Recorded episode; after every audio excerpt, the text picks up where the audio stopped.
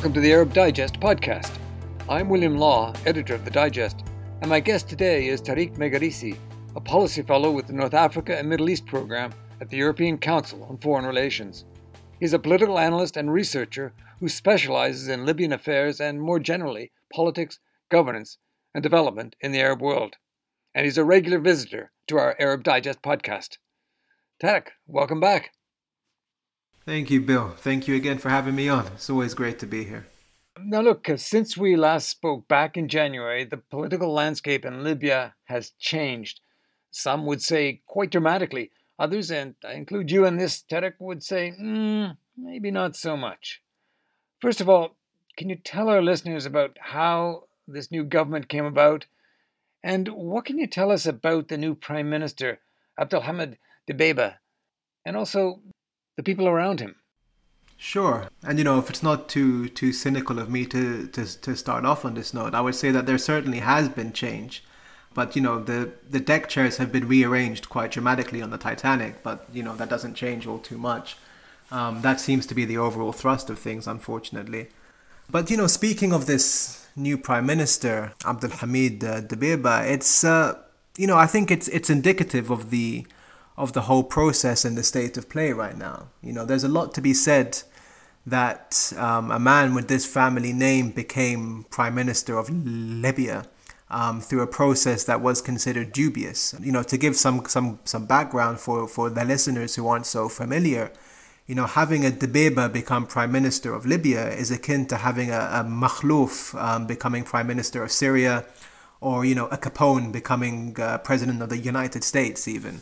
His his family name is kind of synonymous with the corruption of the Gaddafi era, uh, mainly due to, to his cousin Ali Dbeibeh, who who ran the kind of government social housing project. Um, and you know, tri- Tripoli prosecutors right after the the revolution estimated the scale of of Dbeibeh's corruption at some six or seven billion dollars, um, and that was a conservative estimate. Uh, the courts in Scotland are, are, gearing up for their biggest ever fraud case uh, against him and his family um, for activities committed in Scotland. So you know this gives you an, an idea uh, of the man who is who is coming in, and you know in the the UN led process that led to his appointment, there were I think some serious allegations that. Um, you know, him and his cousin were, were offering significant amounts of money uh, to the various delegates of the process in order to vote for him. Um, now, it's worth saying that you know he's not the only one who was accused of doing that, but the whole thing kind of leaves a bad taste in the mouth. Um, and you know, so far things are progressing as one would expect from a, you know a man who is. Um, uh, who who has a background in the construction industry and who has you know strong allegations of corruption continuously swirling around him. You know, he's got these these grand dreams for big projects and big budgets and so on. Um, but in terms of what kind of a person he is, you know, he's at least he is um, a much more personable individual than than Fayez Sarraj was. I mean, Fayez Sarraj was at times statuesque. He created great frustration amongst Libyans and the international community for never actually doing anything. Um, whereas Dbeibeh seems to be a lot more active. He seems to be a lot better at engaging with, with, with, with various groups of people. You know, he's much more happy talking in the Libyan dialect than he is in the kind of posh formal Arabic. Um, so I think that kind of, of paints a picture. And you know, it's it's telling that you've asked me about the whole system, but all I've done is talk about Dbeibeh for the most part. Because Dbeibeh is, is essentially trying to spin this into the Abdulhamid uh, Dbeibeh show. Um, and, you know, he was appointed alongside a three man presidency council there was intended to be some kind of balance between institutions, right? The parliament, um, this presidency council as a de facto head of state, uh, and then uh, the prime minister to to kind of run things on the ground. But we haven't really heard much um, from the new president, uh, Mohammed uh, Menfi, and I mean even his his own foreign minister is kind of left behind when he does um, his most important trips to places like the UAE. So overall, you know, we've we've jumped out of the firing pan and, and into the fire. We have a, a prime minister who is centralizing power and running the show.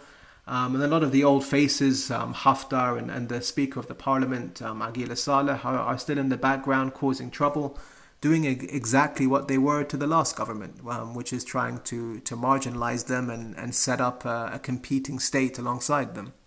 Well, yeah, I, I can appreciate your skepticism, and I'm just uh, rolling around in my head that comparison uh, with Al Capone, an, an interesting one uh, for sure, and and rather depressing, really, uh, if indeed it is the case that uh, a new corrupt strongman arrives on the scene in Libya at a point when you know there hasn't been fighting for several months, really. And and the ordinary people in Libya must just be thinking, "Thank God, the fighting is over, and d- dare we hope for something better." Yeah, absolutely. Um, and I th- I don't think it should be understated that you know this time last year, Tripoli was still under attack. It was being shelled on a daily basis. Um, there were mass killings going on in in the town of Tarhuna nearby, which was kind of uncovered afterward. And so today is a very different landscape. Um, and I think that's you know, one of the reasons why there wasn't the, the pushback against Dbeibeh that one would ordinarily expect. I mean, it's a, it's a new prime minister, because God knows everybody was fed up with the last lot. Um, and, you know, he's come in through a UN process. There may have been some questions over it, but the process ran through to its, its conclusion. Um, and, you know, there are broad based promises that this is only going to be a temporary government. Um, its its mandate is only to last until the 24th of December 2021, uh, which is Libyan Independence Day, when there will be elections for a new president and, and parliament. Or this this hasn't been agreed yet. It's one of the sticking points, but there will be new elections, um, which will hopefully usher in a, a new order and, and, new, more permanent authorities. Um, because it, it's worth rem- remembering that Libya is still in, in the transitional period that it began in 2012, and that was only supposed to last a year or so. So there is hope um, for the future. I mean, you know, there's always this kind of, of air of foreboding that hangs around things. Um, and I think that the longer the substantive things about Libya don't change. So, you know, whilst there is still a, a military split in the country, whilst um, Haftar is still being very um, aggressive and debilitating to the overall process. And I mean, as a quick example of that, uh, he blocked the prime minister, um, Dbeibeh, from, from visiting Benghazi, which is the, the, the second city of the country. Um, whilst you know there are still Russian mercenaries um, running around the country, uh, and, Su- and Sudanese mercenaries and Chadian mercenaries and so on, you know there's still an air of foreboding that you know how are we going to do elections because you know the security services aren't, aren't, aren't unified. Um, foreign hands are already turning things a lot, and the country is just not ready for it. So it's it's a tentative hope, um, but something still might come of it. Yes. Now you've mentioned Khalifa Haftar, the strongman, the warlord, backed by Egypt, France, Russia, and and and most uh, particularly and importantly the UAE. Are they still there backing him? Is he still? You suggest that he's still a power player in this new uh, regime in this in this new system. Yeah, I mean, well, I suppose in, in 20, 30 years' time, when, when one looks back at this period and, and, and tries to do a history of it, the most baffling thing will be how, you know, Khalifa Haftar, this, this massive belligerent and, and obstacle to, to stability and to progress um, for Libya's re- revolution, was comprehensively defeated. Um, his army scattered. His star had considerably crashed um, even to the extent you know that there was panic chatter going on in, in the halls of power in, in Cairo and Abu Dhabi as to what they can do next and how they can transition on. Um, and then you know he was protected. Uh, he was given the space to to recover, to lick his wounds, to rejuvenate, and to come back. Only to now present us all with the exact same problem that he has always presented us with, um, which is how can you create a unified civilian authorities? How can you create a unified system um, with this massive guy who is being supported heavily by influential states like Egypt, the UAE, France, um, and now Greece as well, to to come in and, and do things his own way and, and, and, and, and to be a strong man. And that same support exists. Um, you know, in the Egyptian case, it's become a bit more nuanced. Uh, the Egyptians are, are trying to hedge their bets. They're investing a lot more in, in Aguila Saleh, who's the, the Speaker of the Parliament, um, as a uh, as a civilian uh, leader for eastern Libya that um, can represent them better. Uh, but the Emiratis and the Russians are, are, still sending in supplies to Haftar. The French are still covering from him um, on a on a diplomatic level. And I think most concerning of all is that you know we we are repeating um, this these dynamics that led to the bifurcation of the country um, back in 2015. The only difference now is that instead of having two governments, we just have one huge government where these breakaway factions uh, of Aguila and, and, and Haftar have their own delegates. Um, you know, they have managed to co opt the, the head of the National Oil Company.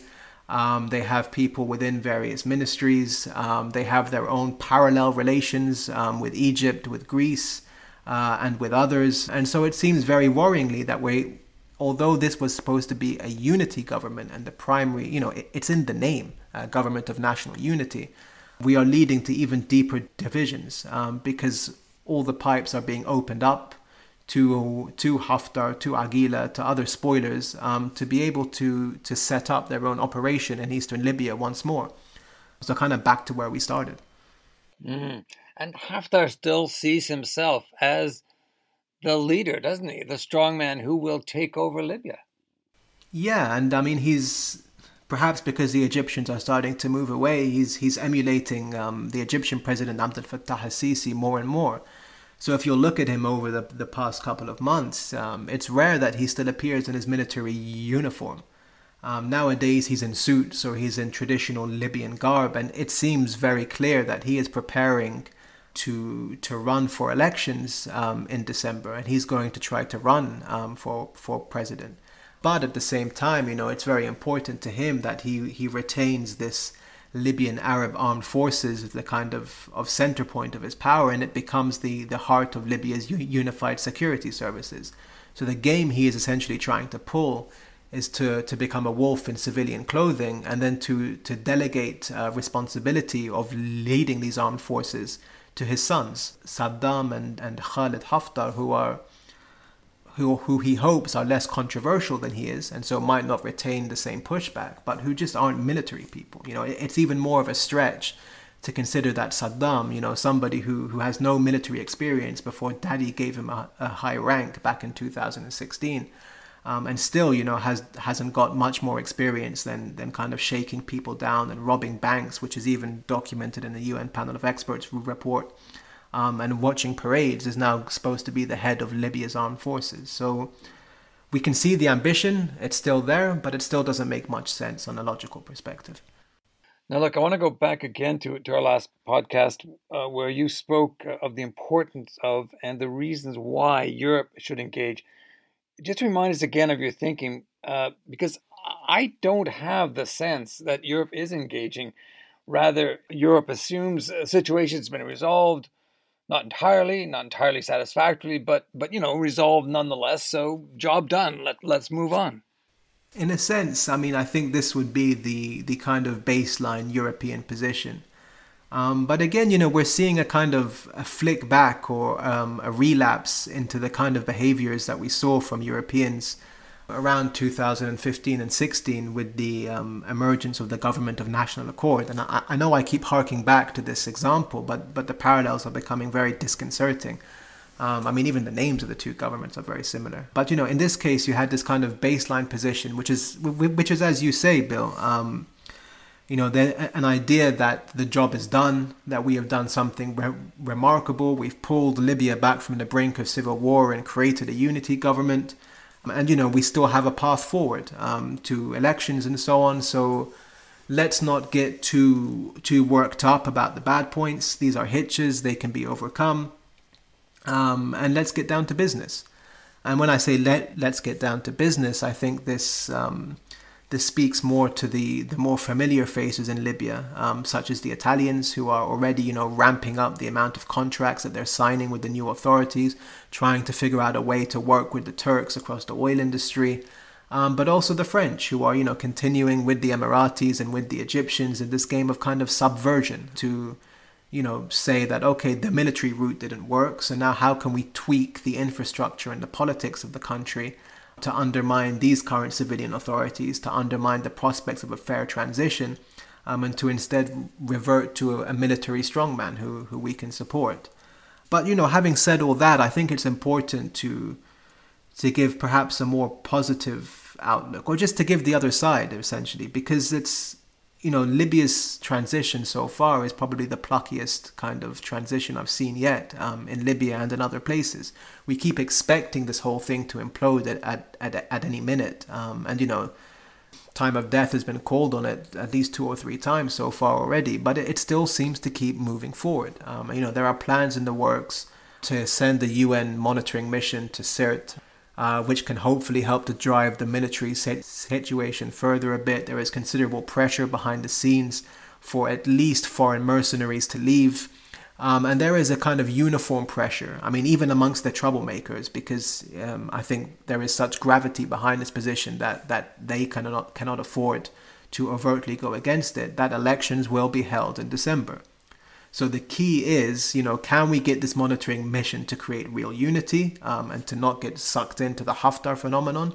And can we ensure that, you know, elections happen that aren't just, you know, nominal elections that are going to be subverted by, by the Russians or by Haftar and, you know, somebody wins by 99.9% of the vote, but are actually kind of free, fair, and credible and can lead to something new. So, you know, the transition continues. And as long as it continues, all is not lost. And, and and Europe has a stake in seeing that transition because, as you as you said last time, quite rightly, there is that issue of security, the the, the migrant issue, the fact that Libya is is is a gateway to the to the Sahel, and and, and there's lots of uh, instability there. Um, so the situation, it, it is in in uh, Europe's interest to engage and invest in stabilizing Libya. Absolutely, and you know I would go a step further and to say that for all the countries involved, Libya is most important to the Europeans because Libya, like it or not, is the heart of the Mediterranean. Um, and you know, when the heart is is sick as it is now, it kind of pumps bad blood everywhere else. Um, we see this in the Sahel. We see worrying signs, you know, going across to to Tunisia um, and to Algeria. You know, the the fact that it's drawn in Turkey and Egypt as adversaries threatens stability there in the eastern Mediterranean. Um, and we see hints at, at, at, the flip side of this, right? So as peace has come to Libya, the the relationship between Egypt and Turkey improves. Um, avenues open up for, for dealing with the eastern Mediterranean. So Libya is is really, I think, a, a key area of of national interest, if not national security, uh, for the Europeans considering also that you know we now have Russia, the old enemy, who are setting up shop a couple of hundred kilometers across the water from where NATO bases are in, in Sicily. So you know it's still as important as ever, which I think makes it more more frustrating and more disconcerting that that Europeans seem to be hoping that the this the the, the same old tricks result in, in something new happening.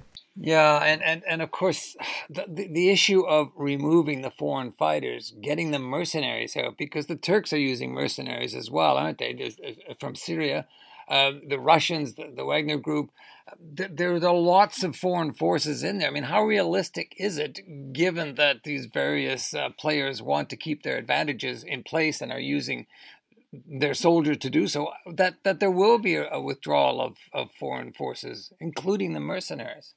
I mean, it's certainly an, an uphill battle, but I don't think it's an impossibility. It just it relies on on once again a uniform will to make something happen.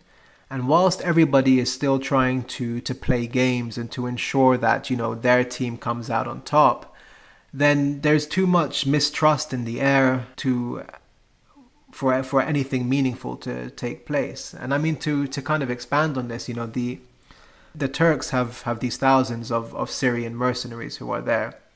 Um, and you can make a case that, you know, for the Turks, it's significantly easier to withdraw the mercenaries than it is for, for the Russians because they are the entirety of the Russian presence there. Uh, and similarly, you know, if the Emiratis um, withdraw these Sudanese mercenaries who they seem to be paying for, um, then they lose their entire stake in Libya as well.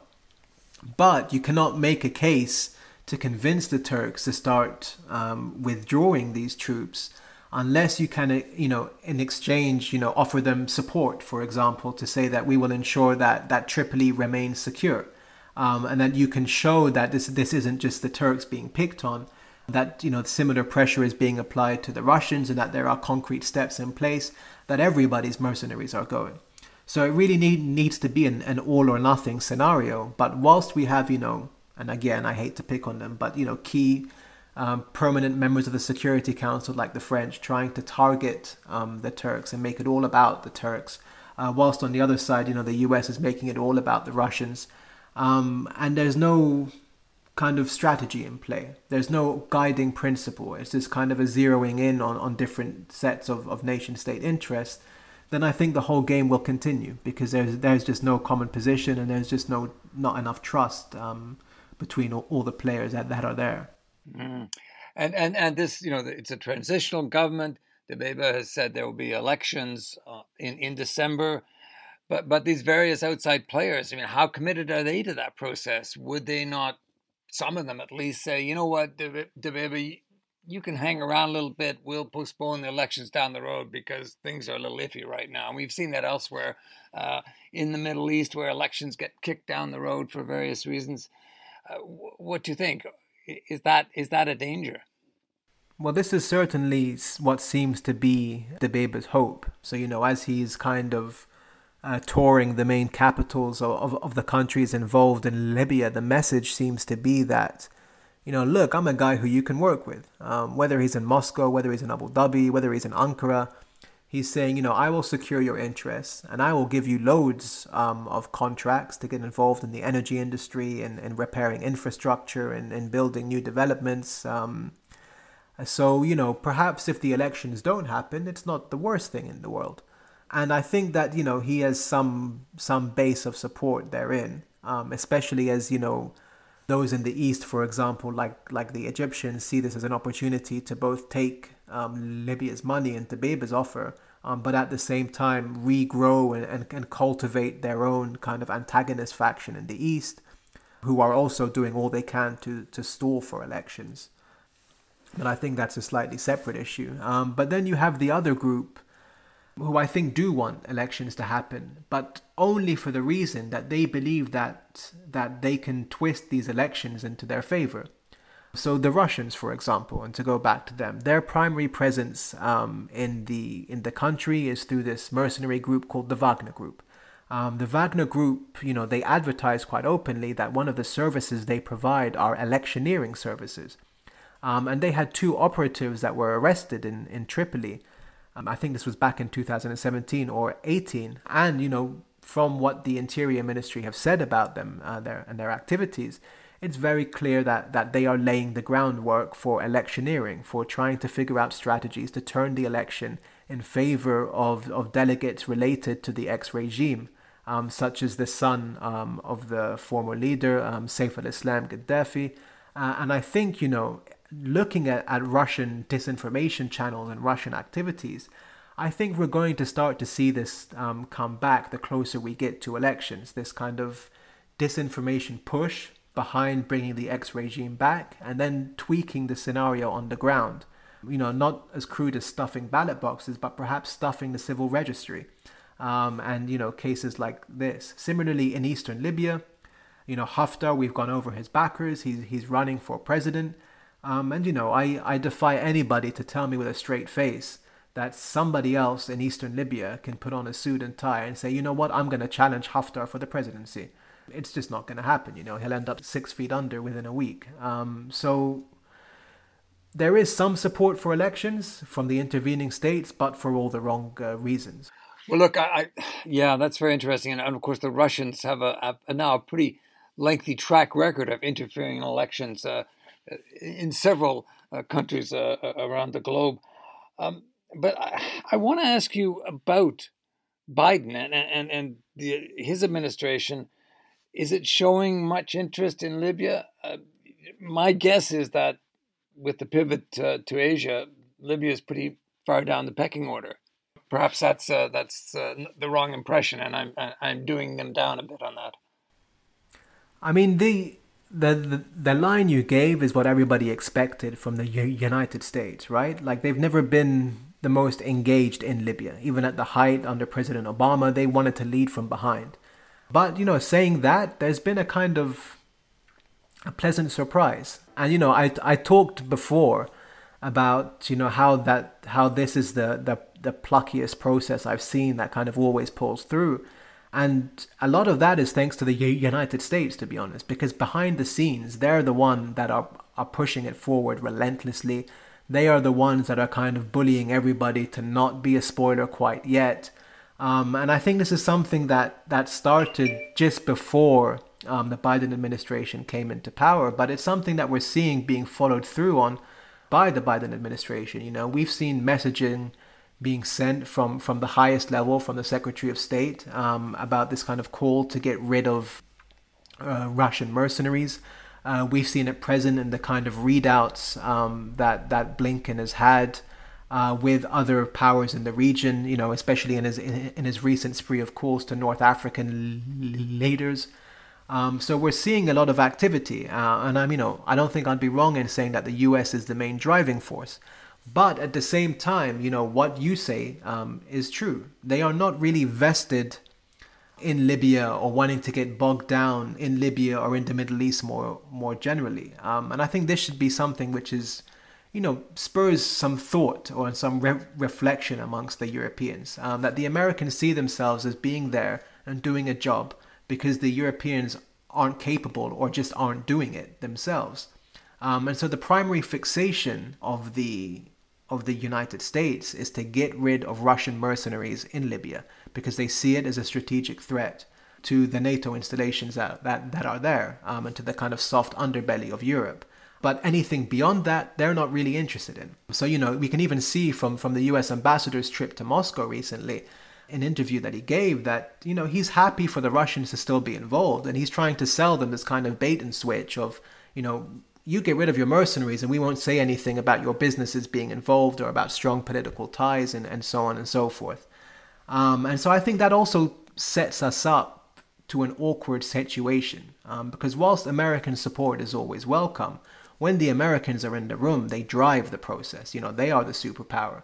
Um, so right now, you know, we are going 100 miles per hour headlong towards elections because the Americans see this as the best way of getting rid of mercenaries ultimately but they're doing it with the blinkers on.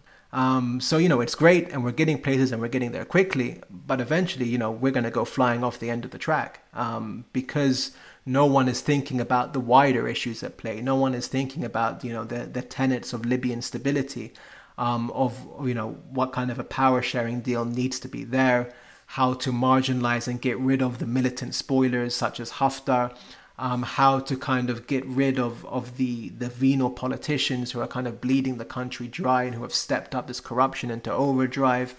You know, there are some big issues at play, and they're all being ignored um, in pursuit of this kind of goal of elections and getting rid of the Russian mercenaries. Um, so, you know, we do see more interest than we expected from, from the Americans, but it's a double edged sword so far.